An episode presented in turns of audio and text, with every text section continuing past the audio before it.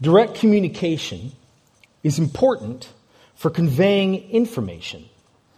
But learning is more than information intake, especially if the learner is someone who already thinks they understand. People entrenched in their current understanding set their defenses against direct communication and end up conforming the message into the channels of their current understanding of reality. But indirect communication finds a way in through the back window to confront a person's view of reality. A parable's ultimate aim is to draw in the listener, to awaken insight, to stimulate the conscience, and to move to action. Jesus' parables are prophetic instruments used to get God's people to stop, reconsider their way of viewing reality, and change their behavior. Klyne Snodgrass. Good morning. My name is Ben Christensen. I belong to him and her and her. Um, and I am currently the interim youth pastor here at Grace. My wife is over there, waving happily. And my girls are somewhere, um, hopefully having fun. Some of you have heard about me, but haven't met me yet. Some of you have heard stories about me from your students who are in the ministry. Many of you, before entering this room, didn't even know I was going to be speaking this week. Some of you did know this and had a perception already in your mind of who you thought I was. Some of you are sitting there right now with a perception of who I am based on how I look right now. Did your perception just change a bit? You see, when I was a kid, I wanted to be a drummer in a rock band. I wanted to have long blonde hair with a perm and ear piercings. Very few of those things actually happened in my life. The piercings did happen, but that is as far as my rock star dream went. For the last couple of weeks, the students and I have been in a series on parables. By the way, we meet on Tuesday and Wednesday nights. Oh, look at that. And today I want to share with you a parable. A parable of perception and the changing of that perception. This message was highly influenced by Tim Mackie of the Bible Project, and I want to make sure that I give him credit. And in this parable, you've already met them, but uh, we have a Jewish farmer. Let's call him Filbert. And he has a wife. Let's call her Hazel. These are not very good Jewish names, but you get the picture. I would like you to imagine with me that you are one of these farmers for the next 26 minutes. Okay? Both of you, Hazel and Filbert, are farmers on your ancestral land up in Galilee in the first century. You live up in the hills, and your home looks down on the Sea of Galilee. It is a small town. But from your hillside, you can see other small towns because it's like this huge, gigantic amphitheater. Now, it's not like you can yell to the people on the other side, but you can see the other side, maybe 10 miles away. Everything's close knit, and everyone around has all these family ties. You've had this land for generations, hundreds of years. Um, and for these hundreds of years, your people have been inhabiting this land. Basically, since the exile, your ancestors have planted roots here. This is the land God promised Abraham. Your ancestors lived here. And we've been living here now for at least the last three centuries or so, uninterrupted since the return from the exile. Your life is dominated by the fields and by family and by synagogue. And in all of those contexts, you are singing the Psalms. You grow up and you tell your kids the stories of the prophets and the stories of the king, kings of Israel, the stories of the scriptures. This is your media. This is what you do at night. You sing and you tell stories. Shema. It's Shema style. When you get up, when you lay down, when you walk, when you go out, and when you go in. Shema Yisrael is a Jewish prayer known as the Shema that serves as a centerpiece of the morning and evening Jewish prayer services. But what's the story about? Well, this story is about the God who gave your family this land and how he's not just the God of your tribe, but the creator of all living things. He chose your family to be the vehicle of his work among the nations, to bring blessing to those nations. But there's a strange thing where there is this paradox or this problem in your family. And it's, your, it's a problem in your family story because God gave our family this land, right? And what our ancestors did was turn away from God. And they were unfaithful to Him. So He gave them over to exile, and He allowed these foreign nations to come oppress and take over the land. And that started with Assyria, up around the Sea of Galilee. And the Sea of Galilee was the first section of the Promised Land taken over and annexed by the Assyrian Empire in the 700s BC. And then just remember the cycle of empires after that. You had Babylon, Persia, Greece, you know, that whole history. And over time, you've seen a number of powerful influencers come through your land. And in your day now, it's the Romans.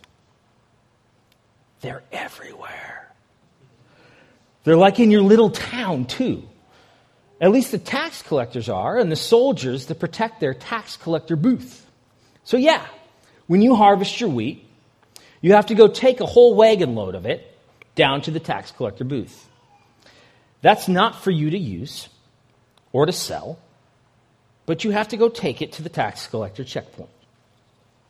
You and your wife are not happy about this. All right? It's excessive. All your cousins have actually had to sell their land because they can't pay their taxes. And now they have to continue to work on their own land, but now they are slaves to some Roman landowner who probably lives in Tiberias or somewhere like that. And these t- tax collectors, they're corrupt. They add a little bit extra to the tax each time you pay. Kind of like when you go see a concert and there's a little service fee. What is that? That's what Matthew the tax collector used to do before he followed Jesus.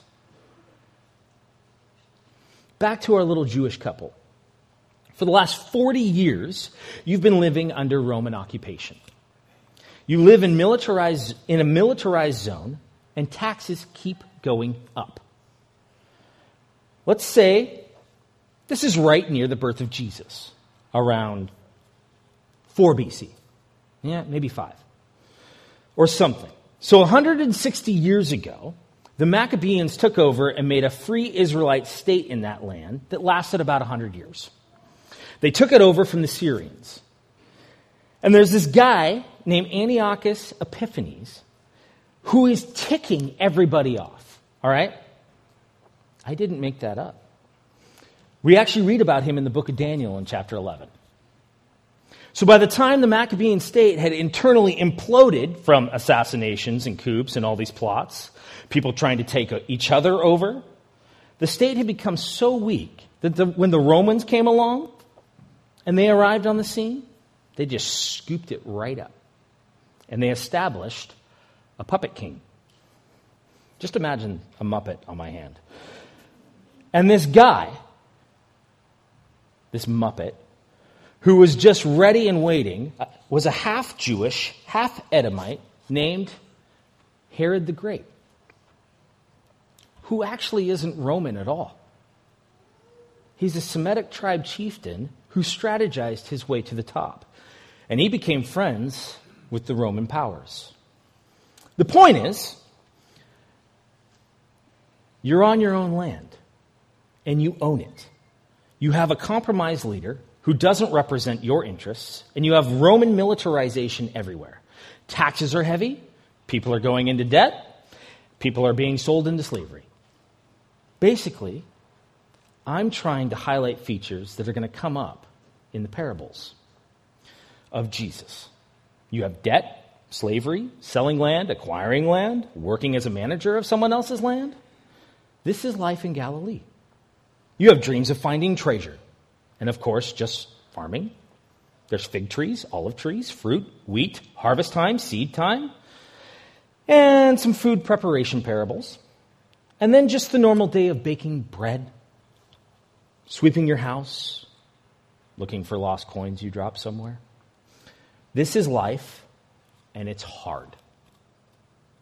It's really hard. And there are many regions of the world that are like this. They're occupied zones by an imperial power. There's a lot of poverty. This is part of the human story. However, fueled by the hope of the scriptural story that you were raised on, your people have hope that God's going to send a ruler. He's going to do something. He's going to do what Isaiah said. He's going to come back and dwell in the temple in Zion and kick out the bad guys, he's going to send a king. Yes, the sovereign Lord is coming in power. He will rule with a powerful arm. See, he brings his reward with him as he comes. He will feed his flock like a shepherd. He will carry the lambs in his arms, holding them close to his heart. He will gently lead the mother sheep with their young. You live by that hope. A hope for a king. A king that would one day come and rescue you and your people. A long awaited king. An expected king that would triumphantly come and wipe out your enemies. So, two things that our farmers are struggling with right now, okay? Uh, one is their occupation. Two is there's a lot of poverty. And their scriptures are hoping for a time where these will cease. A hope for God's presence back among us when the temple is recognized as the home of the Creator God, and all Israel and all nations see it as the capital of the world. And inspired by this hope, there are movements of Jews who have chosen to rebel. They go hide up in the hills and they perform raids. And in a few decades, these rebels will be, came to be called the Daggers. Sounds like a gang name. The Sicarii. And the Daggers are the Zealots. And because, like Phineas and like Elijah, they were full of violent zeal and passion for Israel's God to be honored among the nations. And actually, you know of a couple of your second cousins who have gone missing. Last you heard, they were seen running up into caves, and they now want a revolution too.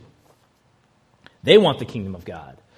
And this gang has a slogan like, the kingdom of God now. All right, that's a bit intense. Right? But this kingdom of God movement, it's interesting. One movement was led by a guy named Simon Bar Giora. And they actually went out to the Jordan River to reenact the crossing of the Jordan River by Joshua. And they thought they were going to bring the new Israel. All right? And you just heard also recently that there's this other dude named John the Baptizer who is down by the river doing the same thing. But it's different. He's actually calling people to repent from all the years of unfaithfulness to Israel's God. He's not a military leader.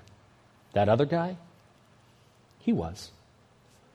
And they both seemed to go down to the Jordan River where Joshua had led the people into the land. So this is all happening. But then you've heard there's this new guy in town an itinerant prophet and teacher touring the rural villages around Galilee.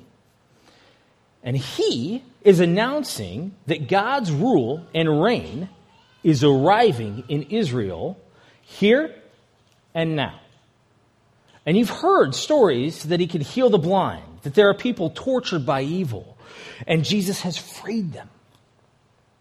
There was even this guy, he's living in a graveyard who would mutilate himself, but then he got a job fishing down at the lake, and he's healthy now.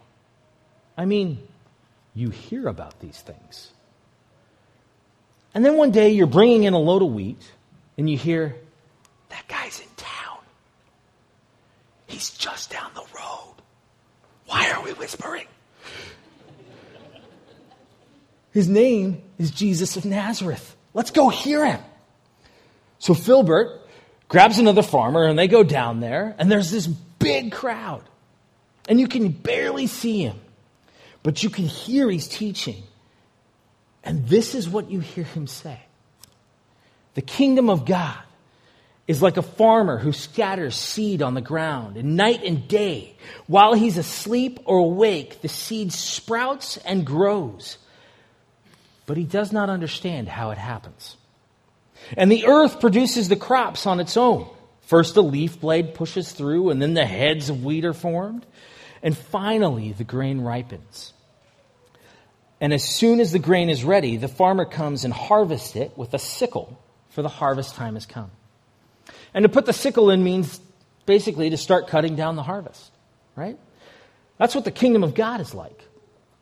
He is tending to his garden of people and waiting for the right time to harvest.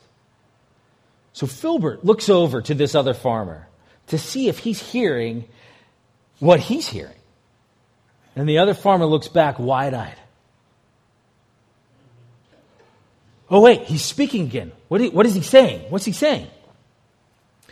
How can I describe the kingdom of God? What story should I use to illustrate it? Ah, it is like a mustard seed planted in the ground. It is the smallest of all seeds, but it becomes the largest of all garden plants.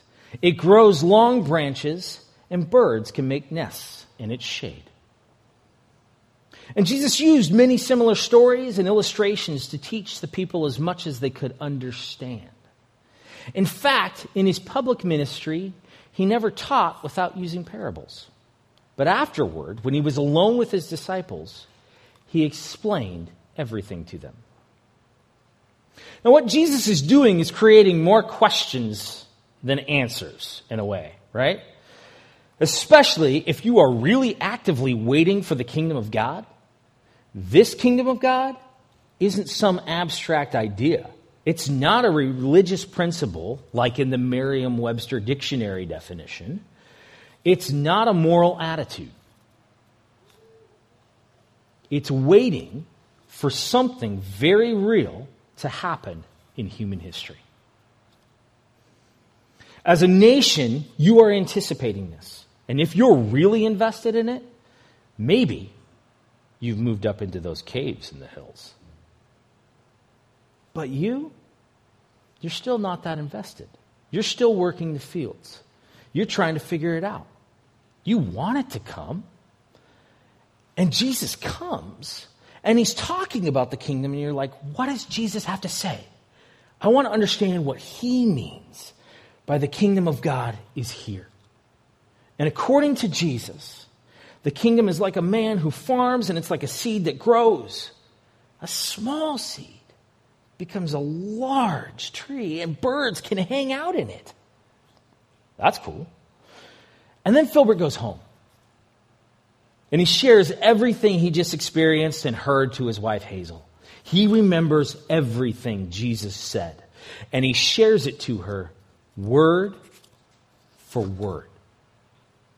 And you can see Filbert is all excited talking over supper, right? With his wife. Lasagna is on the table and everything. And he's all animated, and she hasn't seen him like this in a long time. And then, Hazel, Jesus said, the kingdom of God is like me, like a farmer who waits for the crop that grows and then he harvests it. That's me. Stage by stage, Filbert is telling it back to Hazel. And he remembers. Oh, yeah, it was interesting. He said there's this detail that the farmer doesn't himself know how it grows. It just grows in its own time and way, in kind of a mysterious way. And then all of a sudden, it's ready. What did Jesus mean? I mean, sometimes I wish the harvest would grow a little more quickly. But sometimes I wish it would not go so quickly because I have to have time to deal with my other fields. And Filbert is like, I don't actually care how this works, it just works. And if you're a first century farmer, I don't think you're sitting around agonizing about why. Or, well, maybe you are. Maybe because some years it doesn't grow as well. So you're like, man, I wish I understood this more so I can make sure next year, next harvest, it's really great. But who knows? And the mustard seed story is about this contrast of small to great. And he emphasizes it like a, a, little seed that's tiny, but then it becomes huge. So it's tiny, and you wouldn't think that a huge thing would come from it, but then a huge thing does come. And then that's both similar and different to a guy who sows seed and then it grows. But it grows at a pace and in a way that's mysterious. But it eventually does come to completion. So at this point, if you're Hazel, you could just be like, I don't have time for this, dude. And be like, this Jesus guy, he's weird. But instead, Hazel ponders it for a moment. What does it mean? Let's go clean the stables. So you go and clean the stables. But something, something is bugging Filbert about this whole Jesus thing. You see, Filbert grew up on the Hebrew Scriptures. And he remembers Isaiah 55, where God compares his word, the word that promises the new Exodus and the freedom of the new covenant and the new creation for our people. And Isaiah said that God's word is like a seed. That when he sows it in the ground, it grows a plant and does not return to him empty. And then Filbert also remembers that strange dream that Daniel interprets in Daniel chapter 4 about a big tree that the birds of the air nested in. It's a tree that would get cut down. But wait, that, that was in Babylon. But then you remember, Daniel also said, yeah, that tree gets cut down and it gets replaced by the kingdom of God. Whoa. Okay, so this Jesus guy, maybe he's not so crazy. Maybe Jesus has been meditating on the Hebrew scriptures. Maybe these are like little encoded Hebrew Bible parables. Maybe they are little condensed stories that for those who will get the time to ponder it, he's actually saying something really profound, but in a concealed way. So, Filbert, as he farms, he's thinking about these parables and he's thinking about Isaiah, thinking about God's word as a seed. And he's pondering God's word about the new Exodus and the new kingdom of God that would come after exile. And as he wonders about these things, he's thinking, yeah, the kingdom of God, this thing I'm waiting for this huge moment in human history where I'm no longer under Roman occupation. And this new kingdom where it all seems that there's going to be a new type of abundance, a new type of human heart, a new type of all these things, this thing, this movement, this kingdom. It starts really small. And there's something about it that's small, but it's, beca- it's going to become great. Also, how it grows, I'm not going to understand. How is it going to come to be? Maybe that's what Jesus wants me to appreciate. So, Filbert goes to bed, And he gets up day after day after day after day. And it's just slowly, slowly, slowly, slowly developing until it's ready. And it will be ready. And maybe this Jesus is onto something. God's sure taking his sweet time, though. Maybe Jesus is telling us something about the long time that we've been waiting, and God's ways and timeline might be very different from our ways and timeline. Filbert says to himself, You know, I think if that Jesus guy comes back, I think I'm going to go back and I'm going to bring Hazel with me next time. I think she'll like him. You see, Jesus would call Filbert somebody who has ears to hear. Because someone who doesn't have ears to hear will just be like, I don't have time for this. This guy's crazy. And that's how many people responded to Jesus. But then there were other people who were impressed that there was something here with this man and that the signs and wonders he performed and the teachings and his parables gave them a new way of thinking about what they thought they already knew. And so they kept going back. And now they have questions. Because as Filbert, the little figure in our parable within a parable, as he goes back to town more and he hears Jesus more and more, he also begins to observe Jesus' behavior. And his signs and his wonders and how he invites all these really suspect people to eat meals together. A tax collector?